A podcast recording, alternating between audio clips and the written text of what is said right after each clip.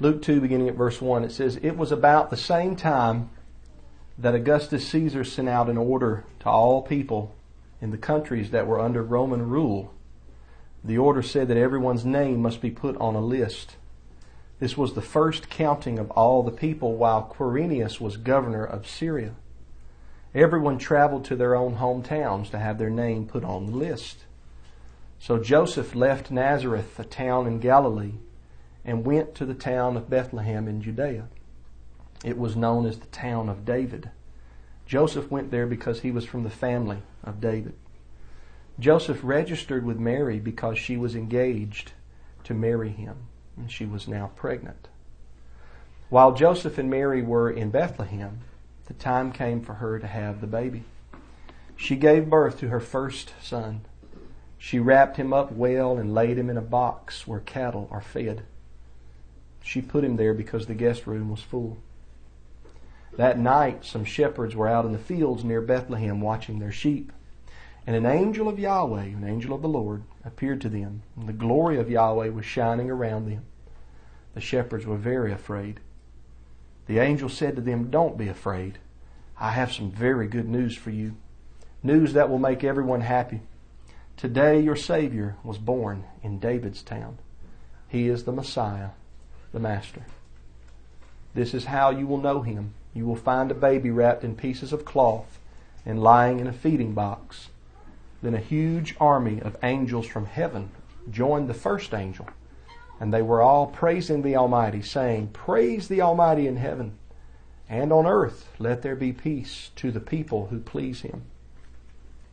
The angels left the shepherds and went back to heaven. The shepherds said to each other, Let's go to Bethlehem and see this great event Yahweh has told us about. So they went running and found Mary and Joseph, and there was the baby lying in the feeding box.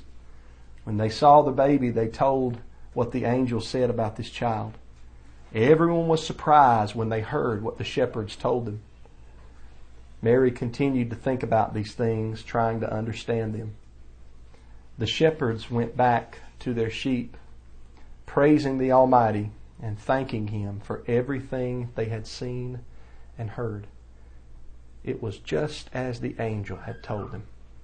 Yahweh bless His word to our hearts. Beautiful, absolutely beautiful text of Scripture.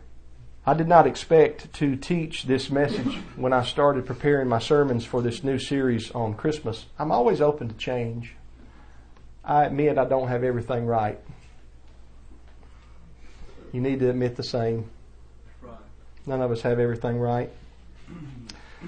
I'm always open to change, but sometimes things slap you in the face out of nowhere, and we have to always stay open to truth, no matter how firm we are in a current position. Uh, let me say here at the beginning, and I mentioned this in our Bible study class today. I still do not believe that anybody knows for certain when the Messiah was born. People ask me, when do you believe that Yeshua was born? And I always answer, I don't know. The Bible doesn't tell us. And my answer is still the same. I think if you talk with anybody that is honest and serious about the subject that they'll tell you the same. But after more study this particular year, I no longer believe that the December 25th date, the date, I want to stress that, the date, was chosen in an attempt to hijack or reinterpret paganism. Now, let me explain in the rest of my sermon. Here in Luke's birth narrative, there is nothing about a date for the birth of the Messiah, whether on a Hebrew or a Roman calendar. We do get a time statement in verse 2 about Quirinius was the governor of Syria, but that does not help us with a specific date. We do get this statement in verse 8 that there were shepherds in that region around Bethlehem. And they were out in the fields keeping watch over their flock by night. We just read it momentarily ago. Some of the older commentators use verse 8 here in Luke 2 as proof against a late December or middle of winter birth.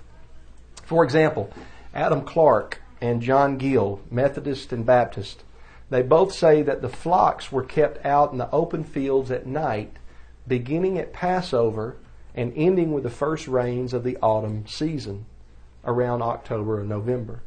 Adam Clarke says that on this ground, the nativity in December should be abandoned or given up. And I've heard a lot of people in the Torah community, including myself at one time, use this verse to say that it's impossible that the Messiah could have been born in December or January in the wintertime. However, as with so many subjects, there are other scholars that point out that this is not conclusive. They say and point out to us that the weather in and around Bethlehem, southern Israel, which is akin to southern Georgia, south of where we're at right here, it would be cool in December, but it wouldn't be a crazy rain, snow, or blizzard season. And they point out that it rains on average about 12 days in December, which leaves about 19 dry days. And the weather can be in the 40s, sometimes even in the 50s at night. They go on to say that the shepherds of old would not care what we might think is cold. One extensive paper that I've read, I believe the author was K.R. Harriman, a Christian scholar. He speaks of this man that was known as the shepherd boy of Galilee. And this shepherd boy of Galilee, in modern day times, talks about how members of his tribe that lived in southern Israel kept their sheep out in the open fields all winter long, as long as it wasn't storming or snowing. Another scholar, in a book that I have called The Chronological Aspects of the Life of Christ, Mr. Harold Hoehner, he mentions that in the Mishnah, it implies that sheep around Bethlehem are outside all year long, even in the month of February, which is one of the, if not the coldest and rainiest months of the year in Israel. We really can't conclusively say anything against a winter birth based on Luke chapter 2 verse 8 but still no specific date is given in Luke chapter 2. You know, Yahweh is not bashful about giving dates in Scripture. I want you to look or think about all the commanded festivals in the Bible, specifically Leviticus 23 and Deuteronomy 16, among other places. And in the Gospels, we know for sure, beyond a shadow of a doubt, we know that the Messiah died at Passover time. Why? because the gospel authors tell us it was Passover time. John 19:14 says it was the preparation for the Passover when he was being crucified. We know for sure that the Holy Spirit was poured out on Pentecost. Why? Because Luke tells us it was poured out on Pentecost in Acts chapter 2 verse 1. What's missing in the birth narratives in Matthew and Luke is any reference to the date of the Messiah's birth. It's just not there. You can look at it forwards, backwards, sideways, Greek, English, KJV, message, and the date is not there. It's just not there. I know a lot of people want it to be there. The Christians want it to be December 25th. A lot of the Messianic Hebrew root people want it to be Tishri 15th, the first day of Tabernacles. I'm telling you, it's not there. You won't find either one of those dates. As forthgiving as Holy Scripture is on specific dates, if the date of the Messiah's birth was so important for us to know, Yahweh would have inspired Matthew or Luke or somebody to tell us when it was. He would have. So, why is it that people think Yeshua was born on December 25th? Well, some Christians say we don't really know when he was born, but that's the date we choose to celebrate. This group of Christians will go on to explain that they acknowledge that the Christians borrowed the winter solstice, the rebirth of the sun from the pagans, and they turned it into something righteous.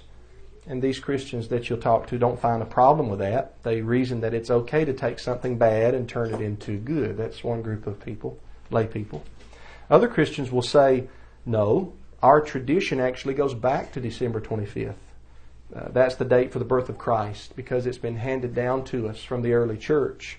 The church fathers base the date on specific calculation, and these particular Christians will tell you that the date doesn't have anything to do with rebranding pagan practice. These two theories in theology uh, among scholars are called the history of religions theory. That's the idea that Christmas is completely borrowed from pagan practice. And then you have the calculation theory. And you'll find scholarship for both theories. Which one is true? Is there a mixture of both of them? Is either true? Is there a way for us to know? Could the Messiah have been born on December 25th of the then Julian calendar? This is interesting. When I got to looking at this and talking with some professors and scholars over the last couple of weeks, the first mention of a proposed date for the birth of the Messiah is from the pre Nicene church father Clement of Alexandria. Now, this is found in his writing called the Stromata, Book 1, Chapter 21. And here Clement writes, right around the year 200 AD. So we're only looking at about 170 years after the time that the Messiah lived. And Clement writes this from the birth of Christ, therefore, to the death of Commodus, Commodus was the last emperor in his day, are in all 194 years, one month and 13 days.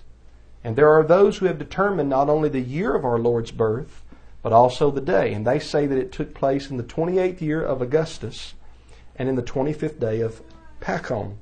Others say that he was born on the 24th or 25th day of Pharmuthi. Now, Pachon and Pharmuthi are names of Egyptian months. And the reason Clement is using the names of Egyptian months is because Clement lived in Alexandria, Egypt.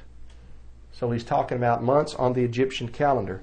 As a matter of fact, Flavius Josephus, the Jewish historian, mentions in his Antiquities 2.14 and 6, he mentions the month of Pharmuth or Pharmuthi. And he talks about how that, that month overlaps the month of Abib the month of Nisan in the spring. Pharmuthi is the eighth month on the Egyptian calendar, but the 24th or 25th day of Pharmuthi corresponds to approximately April 19th or 20th on the then Julian calendar. The month of Pachon, the 25th day of Pachon, Pachon is not another name for December, but it's the ninth month on the Egyptian calendar. And the 25th day of Pachon corresponds to about May the 20th on the Julian calendar of that time. So Clement of Alexandria gives us evidence that some early Christians believed that Yeshua was born in the springtime, after Passover, but before Pentecost, late April to late May.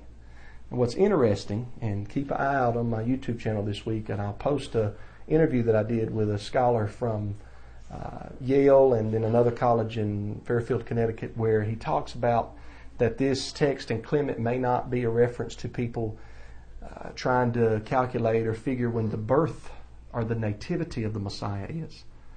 But that the Greek word behind this translation here, Genesis, might refer to the conception of the Messiah, when he was conceived in the womb of his mother. So that's a possibility. That's, that's the earliest record that we have of anybody talking about when the Messiah was born. Notice this is 200 AD, so we're talking about 170 years uh, after the time of the Messiah, we finally get somebody talking about when he was born. That's because, as I mentioned in earlier sermons, no Christian in the first century or second century kept anything akin to what we would call Christmas today.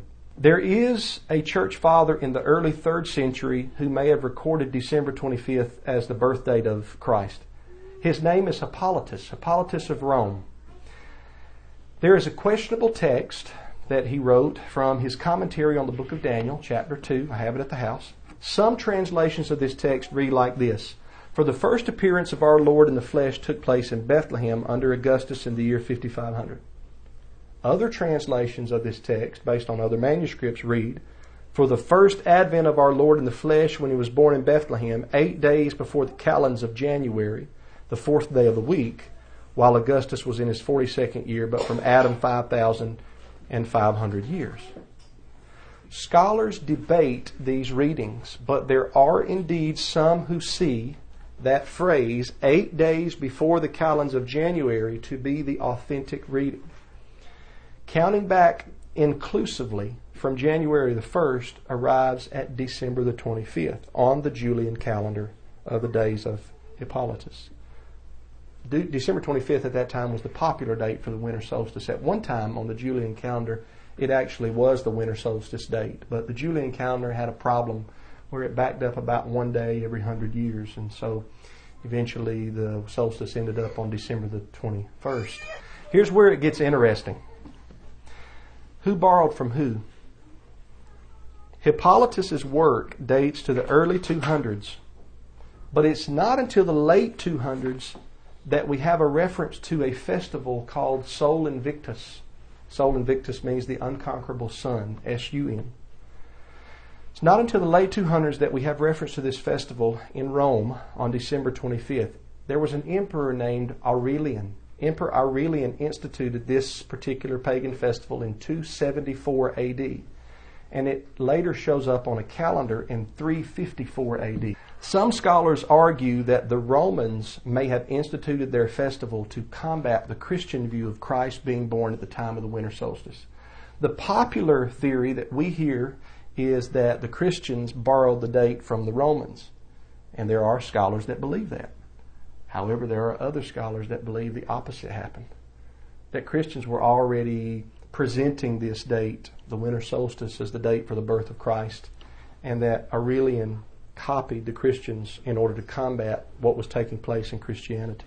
There are also early Christian writings that show some Christians believe that Christ was conceived in the womb of Mary at the time of the spring equinox. This is seen in the writings of Hippolytus of Rome, an anonymous writing called De Pascha Computus, which you see that word Pascha, which is Greek for Passover. That's a writing that calculates Passovers. That talks about Christ's conception. Both of those first two are written early 200s, and then we have the writings of Augustine of Hippo. He wrote early 400s AD. Now, this belief among some Christians that Christ was conceived at the time of the spring equinox was based upon the Christian belief that prophets or holy men died on the same date that they were conceived. They reckoned Yeshua's death to be March 25th on the Julian calendar, which at that time was the popular date for the spring equinox.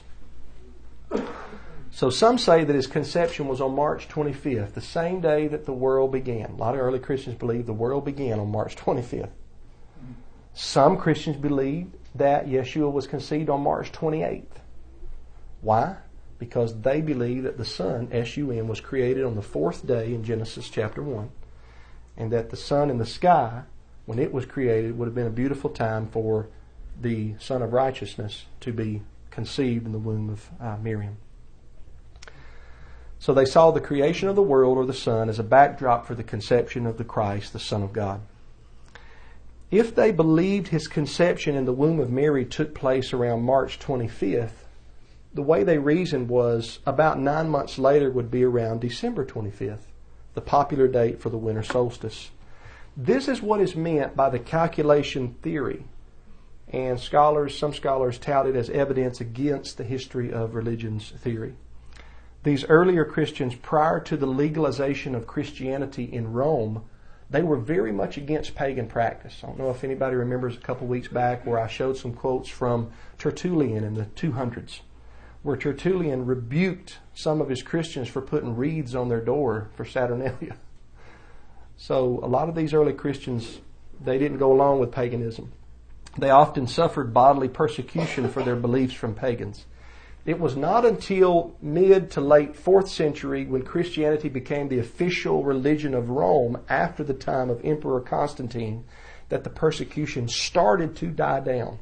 So the dating of Christ's birth on December 25th, beginning early 3rd century, would not have stemmed from Christians trying to adopt pagan customs and rebrand them. They got the date from making calculations based upon what they believed about the conception of Christ. These early Christians viewed Christ's conception at the spring equinox and his birth at the winter solstice as a sign of increasing light. And they would quote a text from the prophet Malachi. In Malachi chapter 4 verse 2 it says, But to you who fear my name shall the Son of Righteousness arise with healing in its wings. Now I remember one time I was reading my Bible with my granddaddy in his living room and we had the old King James and I said, Granddaddy, have you ever noticed that it said the S-U-N of righteousness? Because he said, shall the Son of Righteousness arise? And he, in his mind, he thought it said S-O-N. and he would say, with healing in his wings. But the KJV doesn't say that. It says that S-U-N of righteousness will rise with healing in its wings. So this is an Old Testament Hebrew prophet that is prophesying about the Messiah, and he's calling the Messiah the S-U-N of righteousness. And he's basing that, I believe, off of Genesis 1, the calendar, the sun in the sky. So early Christians would quote this text the days and the nights are equal at the spring equinox, but the light of the sun begins to increase after the spring equinox to where the days last longer than the nights. At the winter solstice, the day is the shortest it will be all year. We're almost there to the winter solstice now. It's the shortest day and the longest night of the year. After the winter solstice, guess what?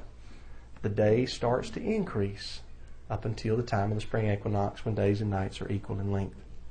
Some Christians would actually quote John the Baptizer's statement here in John 3 verse 30 where John said, He must increase and I must decrease.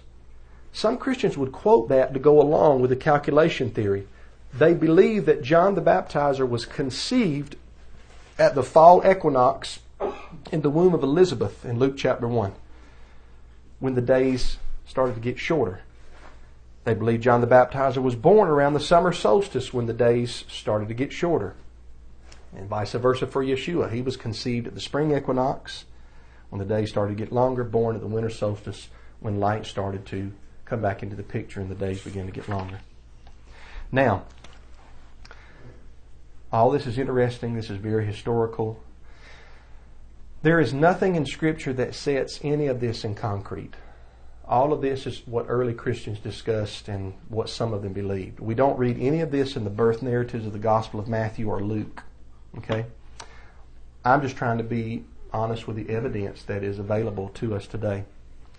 The December 25th date for the birth of Christ is a possibility, but it's not a surety. We can't know for sure as these early Christians were speculating in their calculations. I don't think, based on the evidence that we have, that the date, I don't think the date was put forth in the early 200s in Christianity due to a desire to adopt pagan practice. It was chosen based upon a calculation theory from when the conception in the womb of Mary was thought to have taken place, spring equinox, nine months later to winter solstice. Now, we have to keep this in mind. There is nothing that is pagan about the winter solstice in and of itself. See, a lot of people from the Hebrew roots movement, they talk about the winter solstice like it's some kind of a god and they're scared to death of it. It is a natural occurrence in the heavens by the SUN sun. You have four turning points in the sun's path spring equinox, summer solstice, fall equinox, and winter solstice. As a matter of fact, I think that the first three, spring equinox, Summer solstice and fall equinox are tied to the major three feasts Passover, Pentecost, and the Feast of Tabernacles. Uh, so I think they're turning points in the calendar. But there's nothing pagan about the equinoxes and the solstices in and of themselves. Pagans have surely used them for their worship and their service. Pagans have also used the full moon and the new moon for their worship and service. That don't make the full moon and the new moon pagan, brothers and sisters. It doesn't make it pagan at all. Uh, this is based upon Genesis 1 14 through 19 and the path of the sun in the sky. So, these Christians said, What if the Almighty caused this Messiah to be born in Bethlehem at the time on the heavenly calendar when the light begins to overtake the darkness? Some Christians found this quite plausible based on calculation. Now, this is where it's going to make the hair stand up on the neck of Messianic Hebrew root people when I say this, but I'm going to say it because I don't really care. I even believe that between the two dates of December 25th and the first day of Sukkot on Tishri 15th, the December 25th date is more likely than Tishri 15. I don't think either one of them can be proven. But I think the late December date is more likely than the first day of the Feast of Tabernacles. Now, I talked about my rejection of the Tabernacles date when I remarked on the census mentioned in Luke 2 1 through 5 in my first sermon. I talked about it in our Bible study class as well. I believe that Luke 2 1 through 5 conclusively shows that Yeshua's birth did not take place on a pilgrim feast of Yahweh. I think it's impossible that it took place on a pilgrim feast of Yahweh. And a December 25th date is away from the appointed festivals. Once again, this does not prove the December 25th date. I'm just saying I believe it's more likely than the Tishri 15 date. Here's what may have happened. The earliest evidence for an actual festival commemorating Christ's birth on December 25th comes from an early calendar dated to mid 4th century. Right between 336 to 354 AD. It's called the chronograph of 354, sometimes called the Philocalian calendar. The festival, the Christian festival that's mentioned in this calendar, was not called Christmas. That didn't come till later in the medieval period. It was called the Festival of the Nativity of our Lord. It is possible, listen carefully, this is very important. It is very possible that the first Christians, the earliest Christians who ever decided to celebrate a feast for the nativity of the Messiah, did so quite simply. Not with Christmas trees, not with wreaths, not with greenery, not with Santa Claus, not with a Mariah Carey song. But they celebrated it simply by gathering together on the day they believed he was born. They had a meal, they sang some hymns, they had a prayer, and that was it. As time progressed, this is what I think happened. As time progressed and Christianity moved away from persecution, the pagan activities of the Romans and other cultures throughout the remainder of history up until present day gradually mixed with the festival of the Lord's birth. And the end result is Christmas. And like I said in my last sermon in part two, Christmas is a combination of scriptural truths with practices that have pagan vestiges and some of them that are not pagan are just modern worldly customs like the Mariah Carey song, right? If we knew when our Messiah was born and we chose to hold a feast in honor of his birth by gathering together, singing songs about his birth, reading the birth narratives, and if we did not use it as a substitute for the commanded feasts, it wouldn't be any different than Hanukkah or Purim. Hanukkah and Purim were instituted by Israelites, not as substitutes for the commanded feasts. They continued to keep the commanded feasts, but they kept Purim in memory of what? How that what Haman wanted to do to the Jews got reversed, and they got to fight back. They kept Hanukkah why? Memory of the temple and the city being restored. Those were memorials of great events in Israel's history. They didn't say we're going to keep these now and substitute of the commanded feast, and they didn't say we're going to borrow from the customs of the surrounding nations and put them in Hanukkah or put it in Purim. Kind of like some people do today with a Hanukkah bush. One guy saw, wrote a song about Hanukkah. He said, if your great granddad saw that Hanukkah bush, you wouldn't get no presents, just a pat on the tush. because he said Hanukkah is not what it used to be because the Jews got jealous of the Christmas tree. and it's true it's true. I mean, a lot of times, you know, children's Jewish children celebrate Hanukkah, Messianic children celebrate Hanukkah, and they don't even know what it's about. And they pretty much turn it into a commercialization. Okay, which is the same thing that's happened with with Christmas today. And that's the problem. Christians who celebrate Christmas today mix questionable customs that have nothing to do with the birth of Christ with scriptural practice, and then they dismiss the commanded feast days so I believe that traditional Christianity has taken it too far in the wrong direction. Where when they celebrate, it's no longer even about the birth of the Lord. That's right.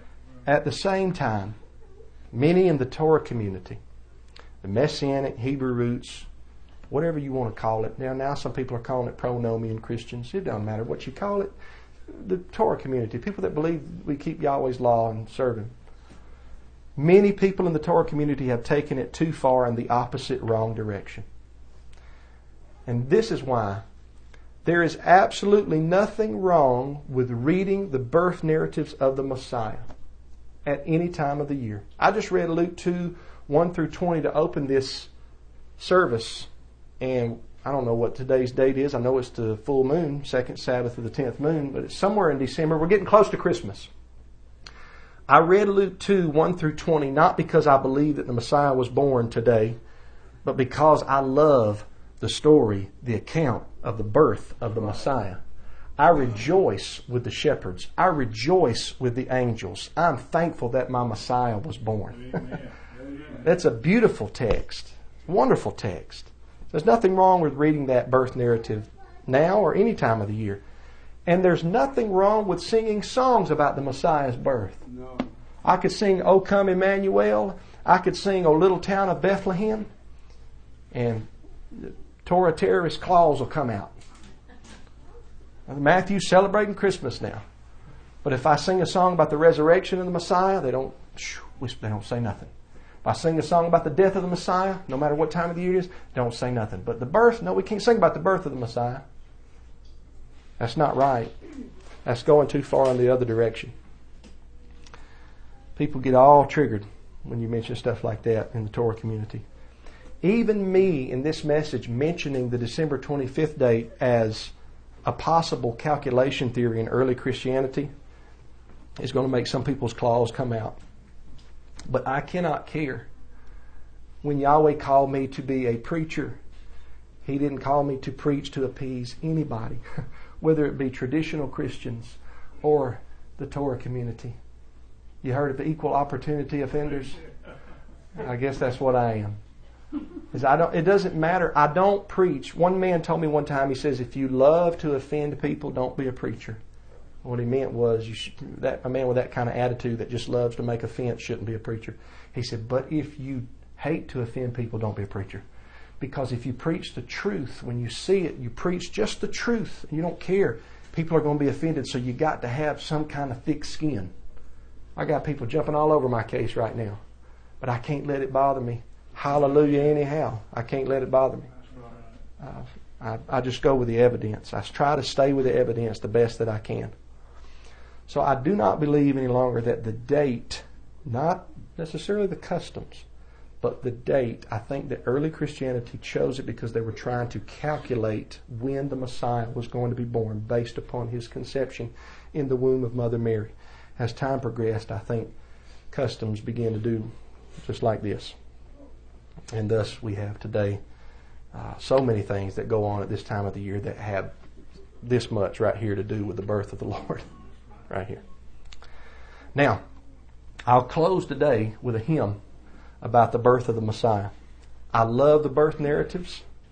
I'm glad he was born. According to Luke chapter 2, the angel from heaven pronounced good news. He said, Behold, I bring you good news and great joy, which shall be for the people. For unto you is born this day in the city of David a Savior, who is the Messiah, the Master. And you'll find him wrapped in swaddling clothes and laying in a manger. I like this one says a, a box that you feed the animals in. Because there was no room for him in the guest room. Your Bible probably says in, but it wasn't a hotel. We see it on the plays, don't we, where Joseph and Mary show up, she's in labor. They knock on the hotel door and the guy comes out and says, sorry, we ain't got no room at the hotel, Hotel Bethlehem. wasn't a hotel. It was, a, it was a house and there was no room in the guest chamber because everybody was there for the census and so they took him to the probably attached, either a cave, some people believe, or a room that was attached where they kept the animals. And she brought forth her firstborn son and she laid him there in a feeding trough and as Brother TJ has been teaching us in Isaiah 53, wasn't a noble birth.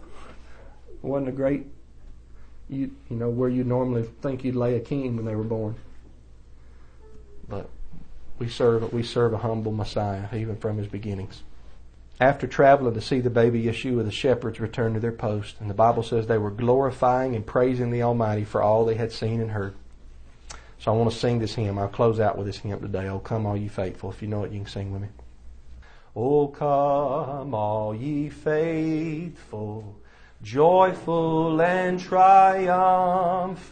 Oh, come ye, oh, come ye to Bethlehem.